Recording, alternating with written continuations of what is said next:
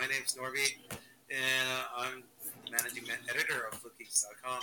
And with me is uh, Mr. Wyatt Kennedy, writer. Hello. Yeah, writer of uh, Bolero, right?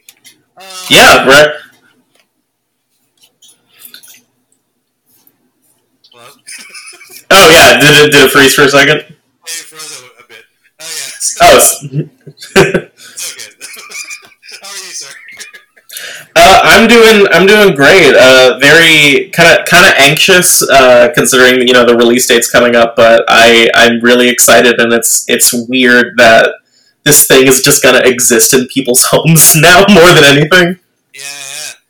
Do you know the amount of the amount of copies that are printed? Uh, I do know. I, I I don't know because I don't really know the printing process. I don't know if there's a, like a definitive like if there's a cutoff of how many they printed. Uh, But we we sold I think about like uh I think like a hundred short of twenty thousand copies, which for a first time like you know this is my first comic series ever. I'm I'm I'm completely new to this. Um, I've been told is very good. So that was like very fortunate and you know I'm very lucky that people seem to be really into the idea and, and you know so far the early reviews have, have been very kind to both me and Luana. right, right. Well, you know, Image. You guys are are, are published by Image Comics, and Image Comics are well known for being their being independent from you know, and being and supporting creators to own their own properties. Oh yeah. How do you market your your, your bolero to you know to Well, it's it's funny because you know I I am an unknown quantity, and I've been told many times, especially by like a lot of the friends that I have here in Portland, um, where there's like a lot of image writers and, and illustrators here, since it's based out of Portland, um, that there's like something that's really exciting to new comic stores about just like unknown, like a brand new creative team, especially with like the amount of countless books, because you know there's there's tons of writers right now who are putting out like you know like three books a month and then you just have this like unknown like brand new thing that it's like fun to kind of take the risk because you know for certain stores to support it it's kind of being like oh yeah i was there before this like really blew up you know Right, right. Well, could you tell me about Bolero? What is Bolero about? Again? Um, Bolero is about a girl named Devin Dagny. Um, the short version is, is that Devin's just going through a really hard time. I joke a lot that um, she is going through the period in your 20s that I refer to as Spider Man 2ing it, um, in that everything around her is just completely breaking down. Uh, her job, she just got out of a, you know, a breakup with someone that she's known for, you know, over a decade, someone that was so important to her and everyone else in her friend group is just kind of like moving on with their lives and you know she feels completely left out and she feels very aimless. And uh, on a special occasion with one of her friends that is uh, about to enter a completely new part of their life she just fumbles it lets you know so many people down and she meets someone who gives her the opportunity to be able to go to any alternate universe. It's just completely picked at random. You can only go to 53.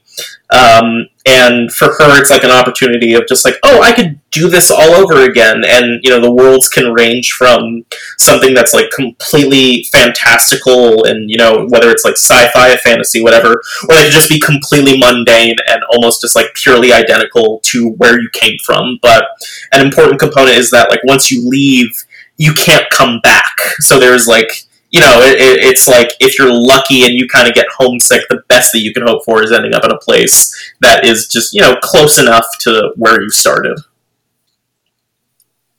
Right, right. So, um, there's this cat. I just want to. well, there's this cat, right? And yes. The correct pronunciation is Capra. Yes, it is Capra, yeah. Capra. Okay. And um, Capra is like he looks like a business a businessman or a business guy. Yes, he's a little businessman. right. But of course, there's like there are other like awesome cats in, in history and comic book histories like Garfield or Heathcliff or truly, truly iconic uh, uh, truly iconic comic cats like Garfield. If you would uh, judge on based on their intelligence, which would be which? Uh, how would you rank them? Um, I well, Capra is funny because you know there's literally layers to him that I I hope people enjoy kind of figuring out, and you know, yeah, that's tough. Um, because I mean, like obviously, going back to like Garfield or Heathcliff, you know, there's there's no point of comparison in terms of the two of them in terms of intelligence. Um, but even something like you know, like Lying Cat or something like that, I think, um, yeah, that, it's. I think the difference between the two of them is that you know, it's like those are actual animals that are just kind of having human traits, and then Capra is something else that I would probably just best describe as just like presenting as human. Right, right. Of course, uh, when we had our uh, interview, we I, I asked him how you guys, how you and uh, the artist Luana met. So, um, how did you guys? How did you really find her? Like.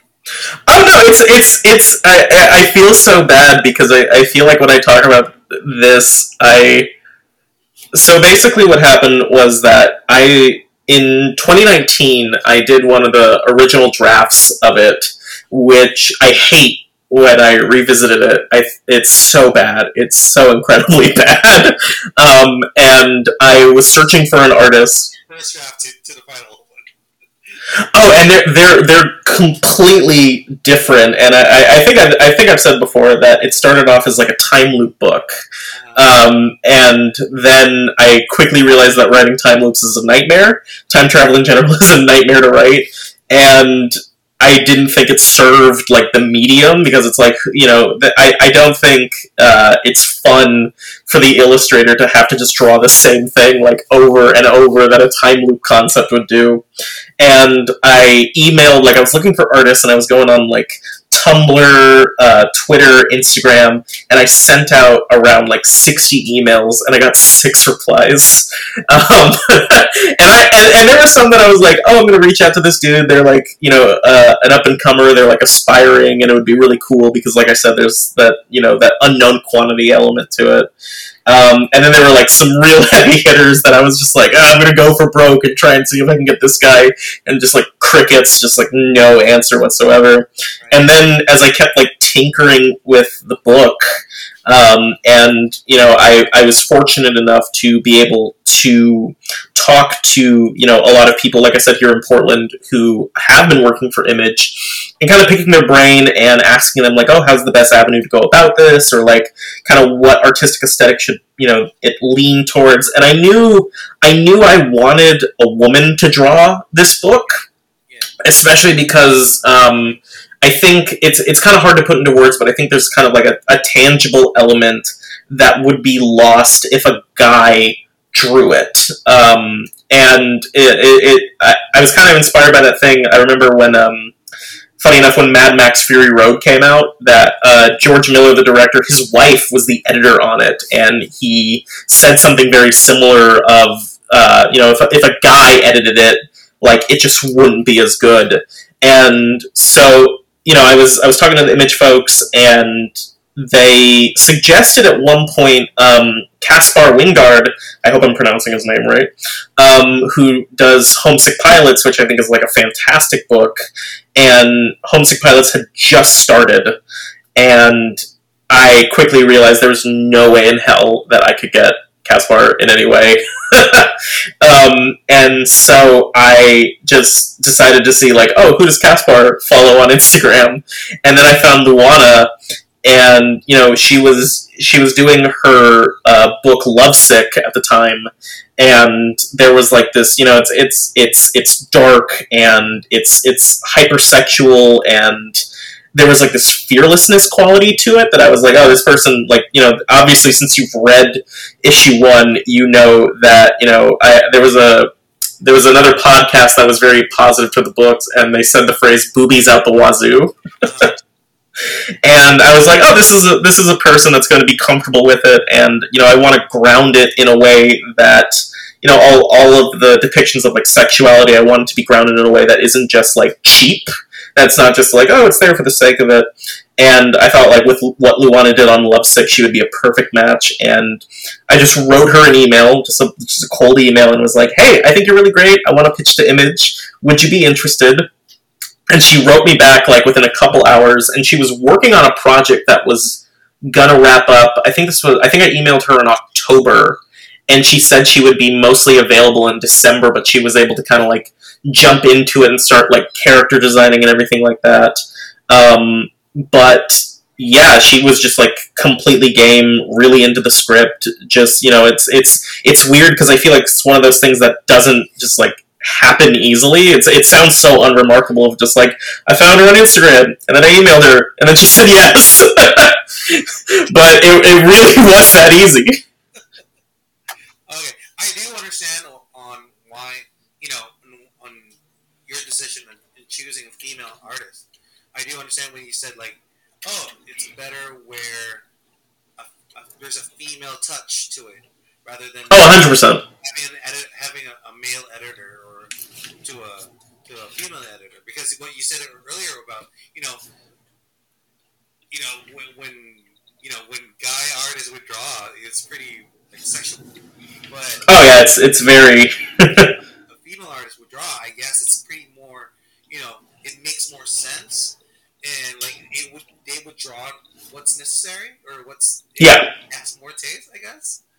Oh yeah, and then there's like a you know there's that there's that incredibly graphic two page spread that I feel like in a different artist's hands would have been so like for lack of a better term like kind of gross um, that I think Luana kind of captures this like perfect balance between this this like raw emotional like you know they're Devin and this guy are you know screwing and it's not supposed to make you feel good in any way you know, it's like it's it's it's crosscut between her like you know banging this dude and her neglecting her best friend.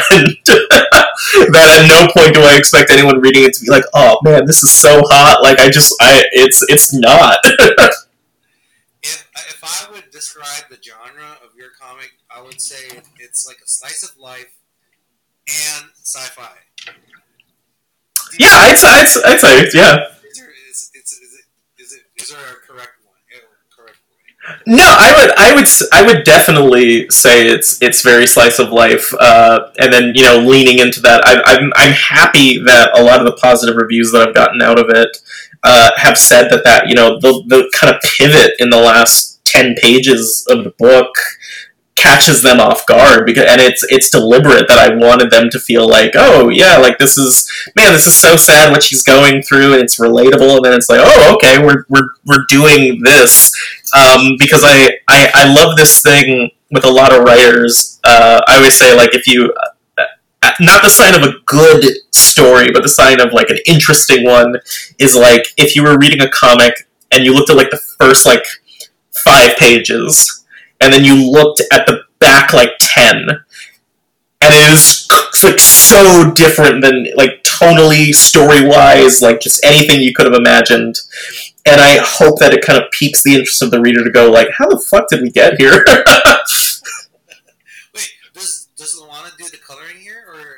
Yeah, she she is an absolute wonderkin in that she not only illustrates it, she does the coloring. Um, you know, she we're we're we're in the process right now of doing the finale issue, and I feel so bad because um, we're I, I want it to be very ambitious, and I'm having her try a lot of like new stylistic things that we, we kind of lightly experiment with in a couple of the, the subsequent issues after issue one. Um, but she's just like killing it. And I, I don't want to say what some of them are, but like the coloring she's doing is just like fantastic. How do you write your scripts? Like, like do you say do you write it? Do you write it like Where fucking Garth Ennis like, oh, there's there's like two paragraphs. It's full. Of, it's you're just talking about it's like, oh, you're just gonna give her like uh, two sentences for for a panel. It kind of is. It, it's kind of a letter. It is kind of the two sentence thing because I, I have I have a great respect for those writers that can write basically like a novella. but I I I can't help but imagine that for the illustrator if there's like that over control thing, Yeah. it's kind of doing a disservice to like the illustrator's job of just being like, okay, like I, I never wanted to feel like, okay, you figure it out now. Like I'm just gonna give you like this bare minimum and then like good luck. But you know, small thumbnails. Uh, no. Well, I give her, I give her a lot of reference material. We talk we, like before we even start the issue. We talk extensively about like the visual language, and we have like a bunch of Google Drives where we just like throw in like so many different things as just reference. I think the heaviest I've ever done like dense reference material within the script itself is probably the finale. Because every now like Luana will she'll do the layouts and her layouts are incredible. They're borderline nearly like the finished product. Um, and she'll send them to me for approval um, and if there's like little things that I think there should just be an adjustment on, or like a different way of like kind of visualizing like the framing of a thing, um, we'll discuss it um, just so we can kind of have that like the strongest impact and the strongest communication. But I just I just trust her and her particular vision because you know I mean you, you've seen the book. She's just like utterly incredible. I have a question. Um, Yeah. We've told we've talked about this uh, in, in chats and in, in the interview that this story sets in L.A. Right? Yes. I noticed that I just noticed some pages that hey, why is it snowing? Why is it snowing? well, I wanted from the get go. I wanted to start like I thought it would be.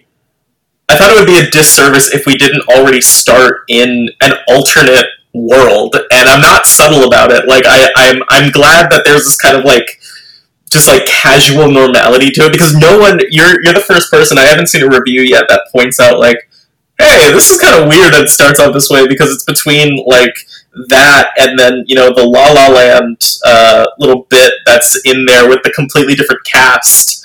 Um, which is actually the the funny thing about that is that, that that's actually the original casting for the movie before it settled on Ryan Gosling and Emma Stone.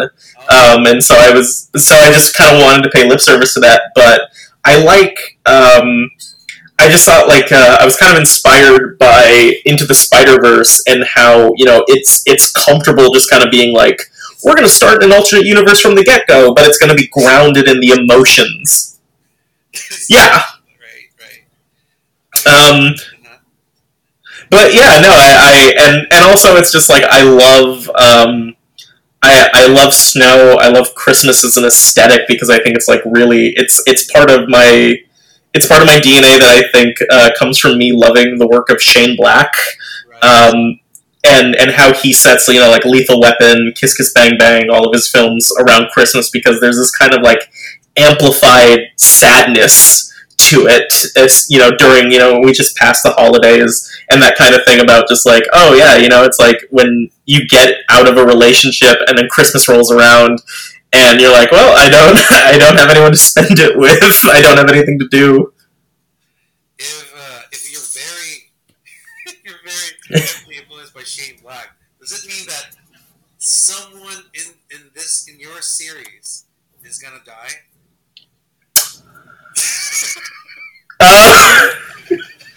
Uh, um, I don't. I don't want to spoil it. Um, I will. I'll. I will say that there is a there is a lot of loss in in the subsequent issues, but I don't want to say whether or not someone dies. I know that's like such a cop out because I'm basically saying like, yeah, someone dies, but like not the way you think. But like, I don't. I really don't want to give it away. okay, uh, but okay, um, the on the pages where it it had it, it shows that it's snowing, I just noticed that there's a billboard and there's like a Spotify link or something, a, Sp- a Spotify. And I was thinking, Yes. What, what kind of playlist are we talking about here? Did you scan it? Oh, not yet, not yet, not yet. I'm gonna it's you. You were also the first person to point that out, and I, I kind of didn't think I'd be able to get away with that. I, I thought when I passed it on, Image Image has a very loose editorial, which is mainly just kind of like you know little little tiny tweaks, a lot of spelling and grammar kind of you know kind of stuff. But there's no one that is ever like you have to completely change this layout or like you have to change these colors. And I that is a Spotify account that if you scan it, it will actually take you to Devin's Spotify account. right, right. so, and there and there are multiple playlists in her Spotify account. okay, so that's a bonus for for every viewer or for any reader. I guess. Sorry.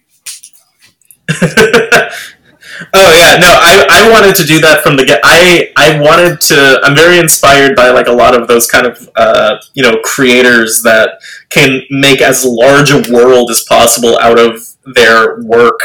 And at the time, like early on, I was so like, we're gonna make a Spotify account and we're gonna make like an Instagram account for Devin, and it'll all be in universe. And then you know, as production continues and you're doing all these things, you're like, ah, Spotify. And uh, there's, I think there's a there's an image title that, and they would they they would uh, release vinyls, right? Yeah. Um. Is it called vinyl? No, it's, I forgot. It's like a long title. it's, a long, it's a long comic book title. Yeah, and it, and it just dropped too, if I'm not mistaken. It dropped not that long ago. It's in there. I think they're in, they're in issue three or issue two or something. But yeah, Uh, that's kind of kind of a merchandise or that kind of you know marketing push. For, like, I mean, I, I think it helps. I, I think if I think it's a barometer of how dedicated fans are, um, and also kind of like what the the staying power of a book can be. You know, like um, you know, Saga, not just like the action figures, but you know, you've got like the the, the many plushes. You know, something like Scott Pilgrim, which has like toys, board games, video game, etc., etc. And you know, not not every book is also going to amount to that same level. But I think you know if you have a if you have like a really dedicated fan base, you know, like um we Luana and I uh, over the holiday we uh, I had this idea of like doing like oh a Bolero kind of like Christmas card. Um, and we, I, I, I told Image like, oh, we're doing this. It would be really cool if we could get this in stores. And we missed the deadline by just like a day, and it bummed me out so much because even though it wouldn't have been something that was for sale, it would have just been something that anyone could like you know just grab on the way out of a comic store. I thought that, that like that little tangible thing would have been so cool. And Luana and I, we've talked about. Uh, I think we talked about. Um, possibly doing like Capra keychains, like the ones that are in the book. Um, but you know, I, th- I think I think um, hopefully, I don't think any writer kind of creates a book and they have like you know the, the, what's what's that Mel Brooks joke that like merchandise kind of a, a mindset to just be like we're gonna make all the you know it's it's that that to me is very um, you know like Marvel when they did Secret Wars. where the only reason that that book existed was because I think it was like Kenner Toys or something like that was like we got to make a bunch of toys, so just like do whatever and like give everyone like new costumes and all that stuff. Um, Matt Fraction and a British comic book writer. I forgot his name, but I think he wrote. Um, he wrote this vinyl fucking Phonogram by Kieron Gillen, I think it was. phonogram writer. They're they're well known to put like you know soundtracks in comic. Yes. comics, right. Would you like to Yeah. do that kind of style on, on your writing? Since you're, I think it's since you're, uh, you know, your background is like more in music, right? Uh, yeah, I mean, I, I, I did. Um, I love music, and it's something you know. It's something that's been a. I, it's so weird to say this. Like, music has been a big part of my life, and it's like, well, who hasn't? Who who isn't that person? Because it's like everyone listens to music unless you're kind of like a sociopath.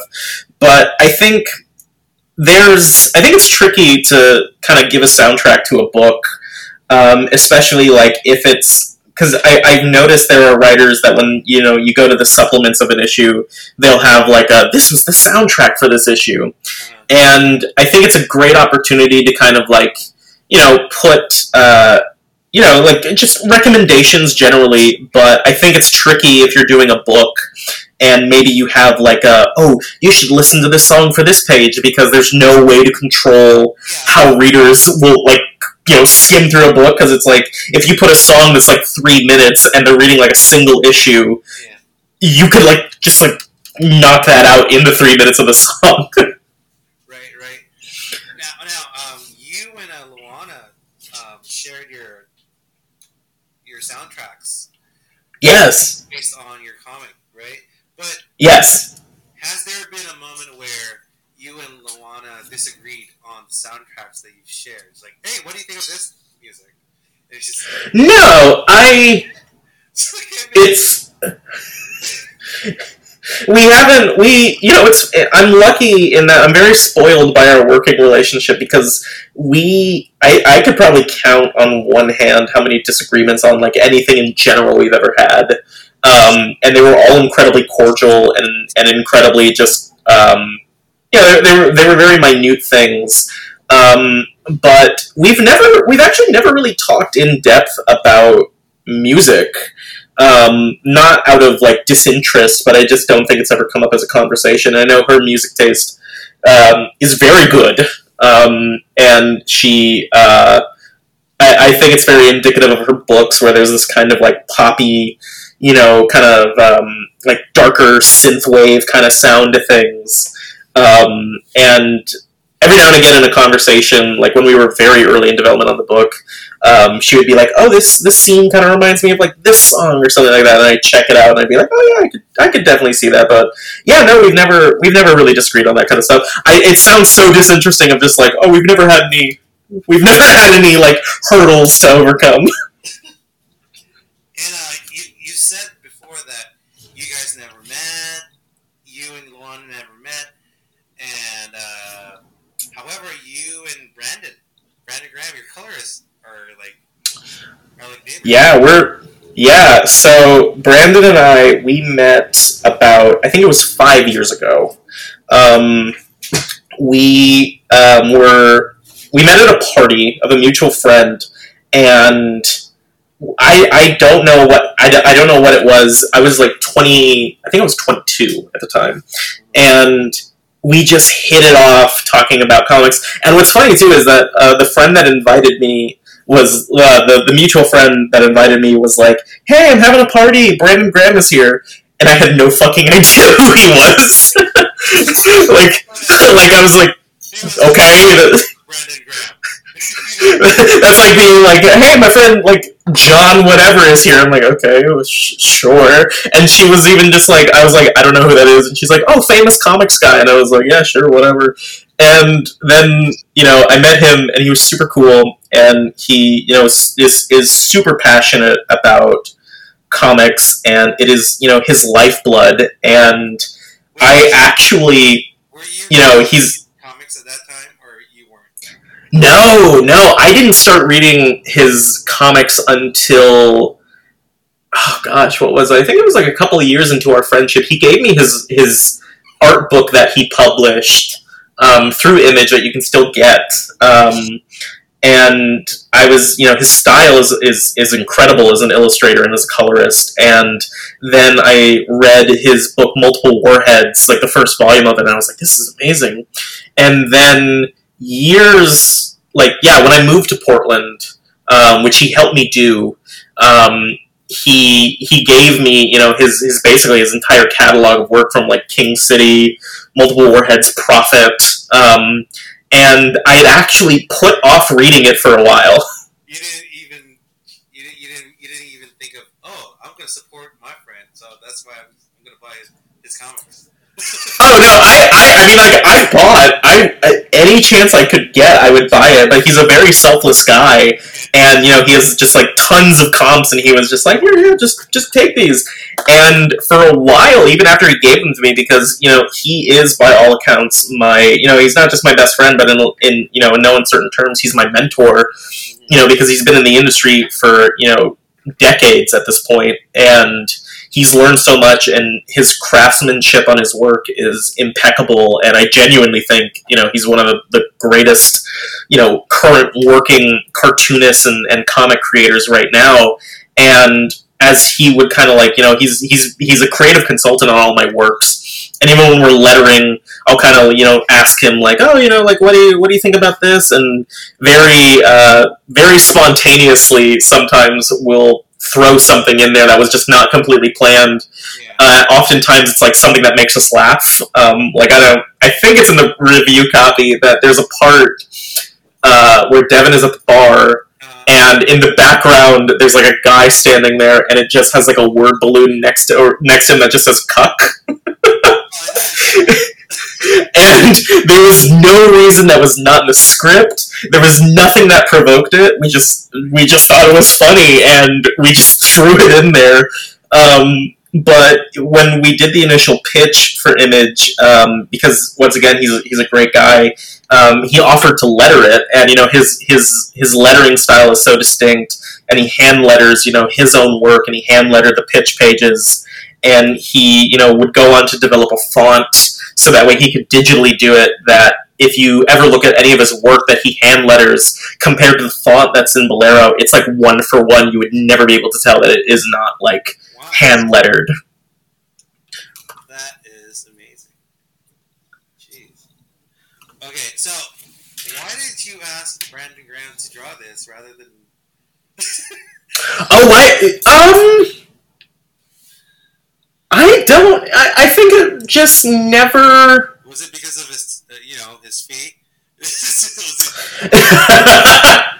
No, I think it was. I. It just never really crossed my mind. I think it was. I mean, he always. Yeah, it's kind of the same thing with why I didn't ask uh, Caspar from Home Sick Pilots. Is that you know when it's like a creator that is, you know, acclaimed and working on their own stuff, and Brandon was working on his book Rain Like Hammers that you know came out last year. Um, I just didn't. It, it just never crossed my mind because I was like, oh, he's working on his own projects, and he, you know, very much pushed me to be, you know, to, he was the one that told me like, oh, you know, an unknown quantity of finding like a brand new illustrator is exciting, and you know, it, it just made sense to me. And funny enough, when Luana and I did a short story for Heavy Metal, I actually initially asked Brandon to illustrate that short story, Mhm. and we just never we never really had time. It just never really like worked out scheduling wise. And then when I asked Luana to do it, she was like totally game. But in that heavy metal issue, Brandon also did a short story, and I believe we're right next to each other. So it's kind of funny that I asked him to do the story. He couldn't do it, and we still ended up in the same heavy metal issue. Like, oh, I'm doing something for heavy metal.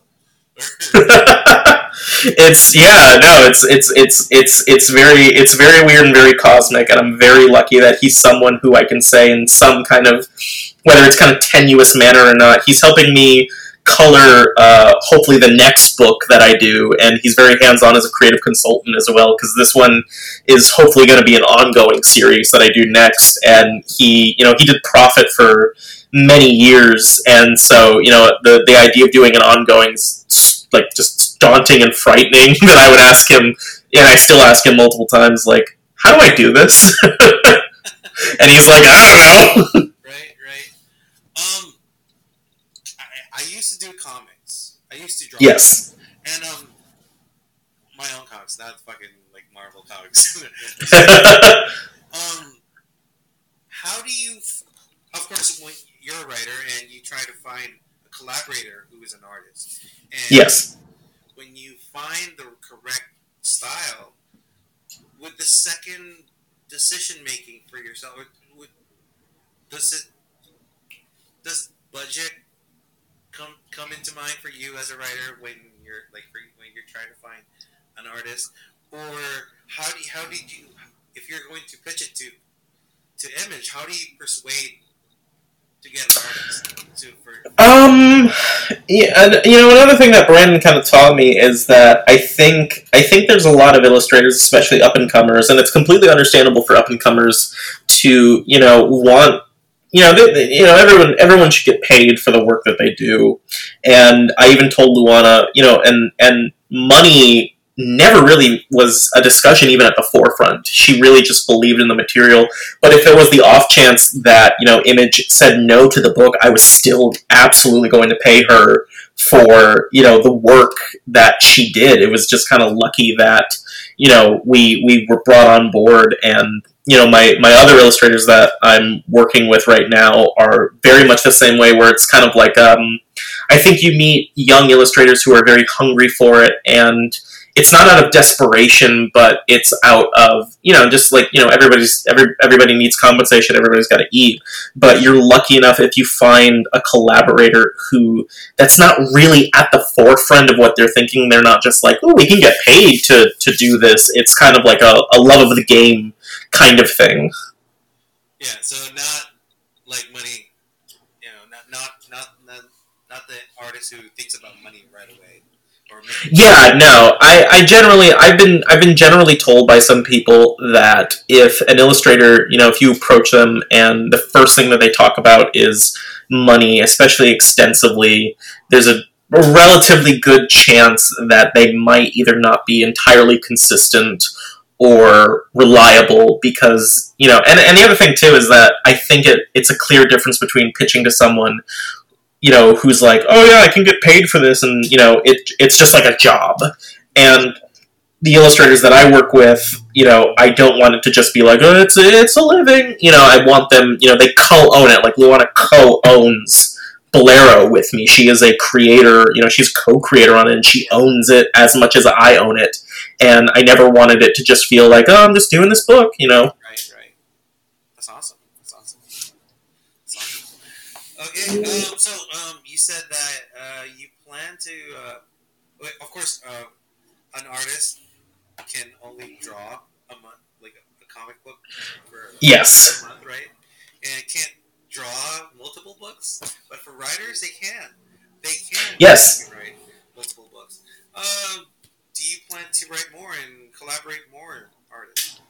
Collaborate with more? Um, honestly, I'm, you know, I'm, I'm, I'm naively young in my career right now, and I have a, a, a very large amount of trepidation about the idea of taking on multiple books at once, and I, I, I commend and envy writers that are like, you know, like someone like uh, Donny Cates, who I met uh, last month, actually, and he's a great guy.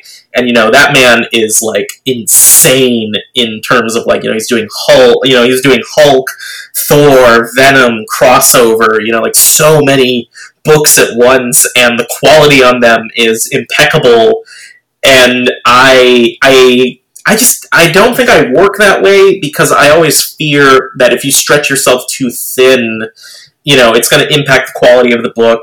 And I I think that there's no greater sin for an ongoing and not even saying like oh a bunch of creators do this. I, it's just a personal thing is that if you just kind of like treat it like oh, i'm just going to crank out an issue and just get it done because i would hope that every issue is something that a creator is like really slaving over and trying to make special and individual instead of just kind of like you know there's there's like a difference between being like oh this one this one overarching story is really good and you can kind of bullet point the the moments in it versus being like oh this individual issue is is really really strong you know Right, right. so I don't I don't know I don't think I I don't think I would I do I am working on different things that just kind of like you know catch catch me in the moment. Um, but right now, I would definitely say my biggest focus is just trying to do this um, ongoing because it's wildly intricate, and you know, if it if it hopefully gets picked up, it's going to take up many years of my life. wow, wow, wow, wow. Well, do you plan to get this adapted into, you know, into other media? That- Uh, Bolero, yeah. Do you? um, you know, it's funny. it's funny. I don't want to. I, d- I don't want to seem. You know, it's it's very. Um, right now, I think we live in a time with comics, especially with indie comics, that I think, and I think readers know this too. It's very transparent when you can tell the creator is making a book to get a movie or to get a TV show. yeah. Um, and that is something that's never entered my mind, and I think it can be, it, you know, it can be very harmful because it just becomes like a throwaway elevator pitch of just like, oh, you know, it's it's it's it's just blank meets blank. And with Bolero, funny enough, I it never really occurred to me to like be like, oh, it should be a movie or it should be like a TV series or something like that. But when the book was announced, I was at brunch with friends, um, and I was not I was not told when the book was going to be announced by Image. Um, and the only way I found out is that the brunch place that we were at uh, that I was at with my friends, it had a really, really bad reception. And in that little window, when I was able to get like a message through, I got an email, and it was from uh, uh, it was from a company that was like, "What about those Bolero rights?" And I was like, "How do these people know about this?" And then I get, I walk out of the restaurant, and I get a flood of texts from friends who were like, "They announced the book," and I'm like, I didn't know. So it's you know it's funny that like immediately you know there's a lot of companies that are like, ooh, we want to like scoop this up because maybe it's the next big thing. But I I don't know. I, I would want to be careful with that because I think there's a lot of you know there's best case scenarios that you get like a really strong adaptation that exists on its own, but you know there are other you know lesser adaptations that I think the worst thing it can do is you know, not support the source material in a way that makes it accessible with the medium of television and film, but also make it so that if it doesn't reach an audience, then that audience is not going to want to read the book either. Uh-huh. Um, writers would tend to write on what they know, and mm-hmm. they have a lot of insights more.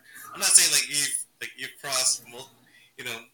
but, but uh, with the love story between Natasha and De- Devin, mm-hmm. do you base it on your own? Do you base it on someone, someone you know? Uh, it's it's like classic love story cliches. Uh, it's an amalgamation of a, of a lot of things. You know, you can't. I don't think you know, I, I, think there is an importance to the kind of write what you know, but I also think it's important to kind of like expand your horizons and challenge yourself and go like, oh, I don't know how to write this thing, so I'm just gonna like give it a shot. But I think with you know with this, um, it is based on real emotions, and there are some real experiences in there that um, you know I have gone through um, that I think if it wasn't there, it would, you know, it would, it would, it would I think audiences can tell when an emotional beat kind of rings hollow. There was a, it's funny, there was a YouTube video that I saw uh, last year that was this comics uh, commentator who was talking about, like, here's why romantic relationships in comics are poorly written. And it was like this it was this very strange thing where they were like oh writer like these writers obviously have never been in a romantic relationship and i was like i don't think that's true in any way that like we're all just kind of like you know I, I I don't think anyone's just writing like a fantasy scenario um, of just like this is what this relationship would be like. Um, but I, I I think there's a lot that's pulled from me to make it authentic. There's definitely points of just like absolute, you know, just like I'm making it up because it feels right for these characters. And there's also a, a, there's there's a little bit of you know you you hear things from friends or you hear things from you know just like offhand from like tangential relationships of other people and maybe you hear something and you're like oh that's good and you just kind of like selfishly like i'm gonna save that for later and maybe i'll just like put it in here. Um, like, and, and sometimes not at all. Like, there's um, that line in the first issue when Devin sees Nat at the party, and, you know, there's that line of, I love you, I could see that. That is, that is actually from, uh, I over, I heard it from, uh, Trixie Mattel and Katya, the drag queens, on a Netflix YouTube video.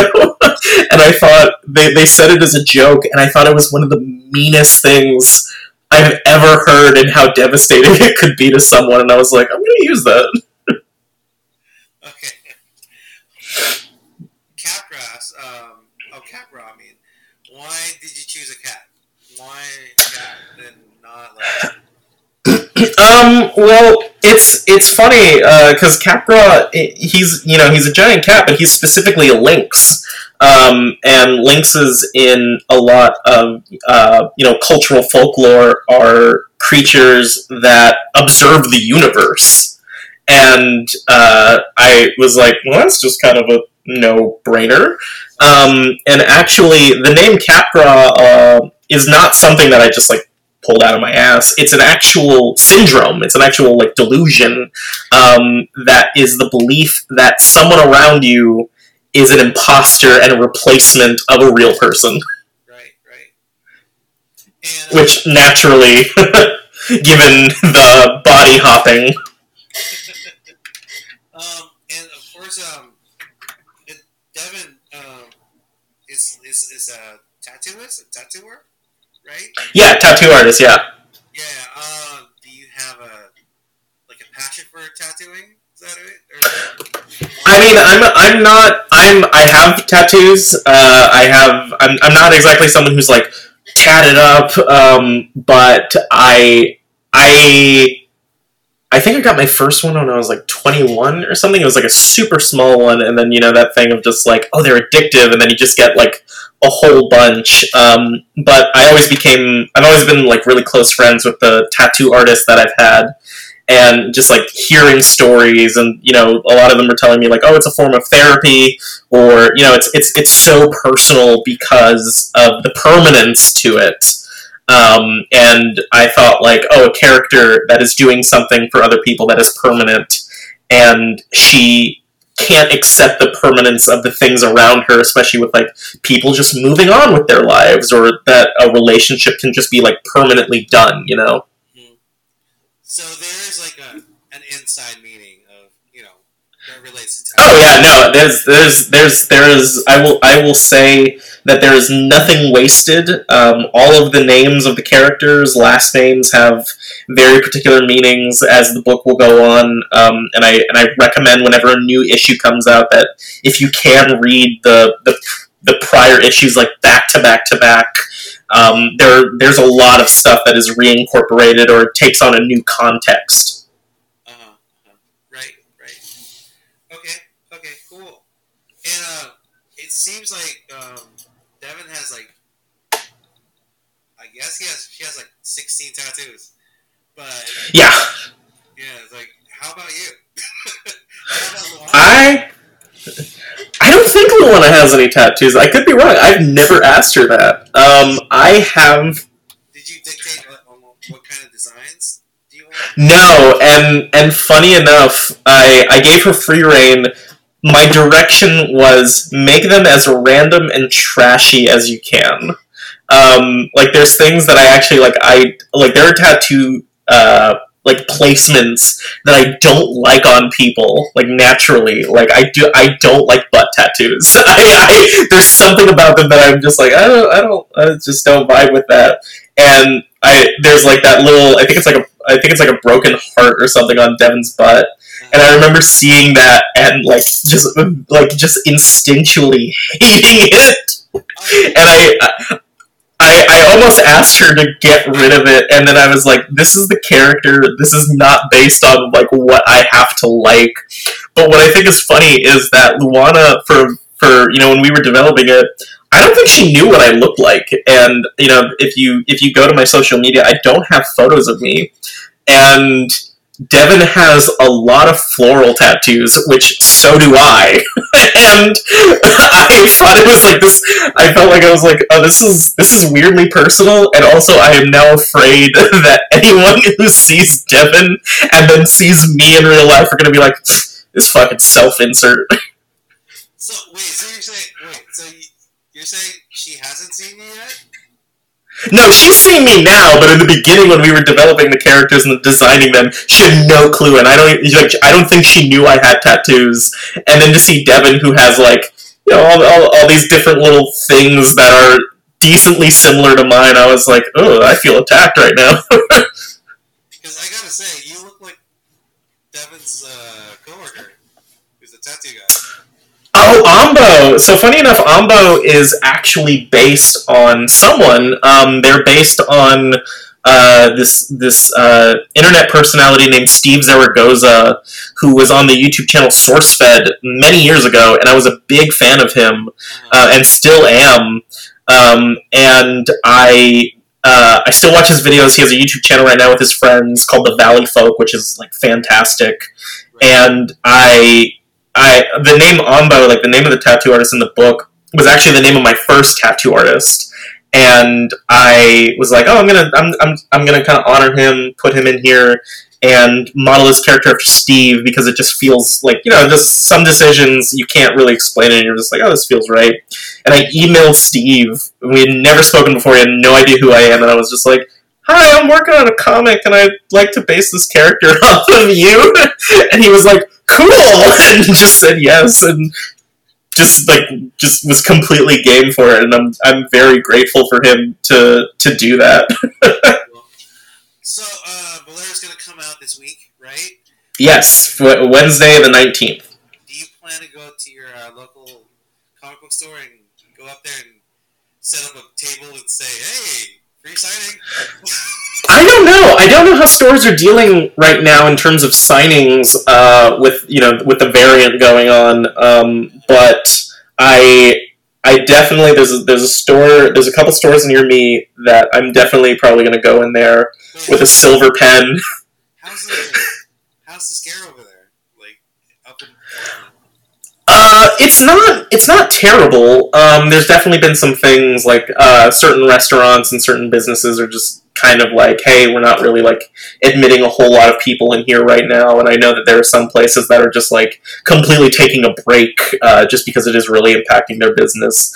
Uh, Comic Shop seems to be doing like pretty okay, and you know everyone you know has to show their their vaccination card. But I definitely think that probably for a little while uh, signings might be off the table. I've known, I've definitely known too many people, even just innocuously, who have just like gone to the movies, who have come back and been like, "Well, I got COVID." Oh, wow! But I'm definitely, I'm probably gonna go in there with like a silver pen and just ask the owner, like, "Hey, can I just like sign a couple of these?" just get a stack and just get a marker and just sign everything and just get out of there oh yeah, just like a, just like a weirdo. Like they could be like, was that really the writer or not? Or they could just be like, he's just a crazy person that walks in and is like, I wrote this. Randall, Randall, stop. That's fucking funny. That's funny. That's funny. Uh, so, um, when do you guys, uh, when do you and uh, Luana plan to meet up, or, or um, you know, it would be cool if you know when when whenever major conventions really open up. I was actually at not as a not as a vendor because you know I don't have anything out like physically yet, but uh, just as a kind of like spectator, and I was there with friends. I went to Emerald City Comic Con uh, last year uh, in Seattle, and that was pretty cool. Um, but uh, I think you know if, if things really open up and you know travel is really cool and things seem to be a lot more chill, I I would love it if Luana could come to the states or alternatively if like you know uh, there's like bigger conventions in europe um, it would be so cool to go there um, i feel like i would probably need uh, a friend who can speak italian to kind of act as like my translator um, but you know hopefully hopefully you know uh, Spanish a little bit, a little bit of Spanish. Uh, just a little bit, yeah. But yeah. Uh, okay, cool. Cool, cool, cool.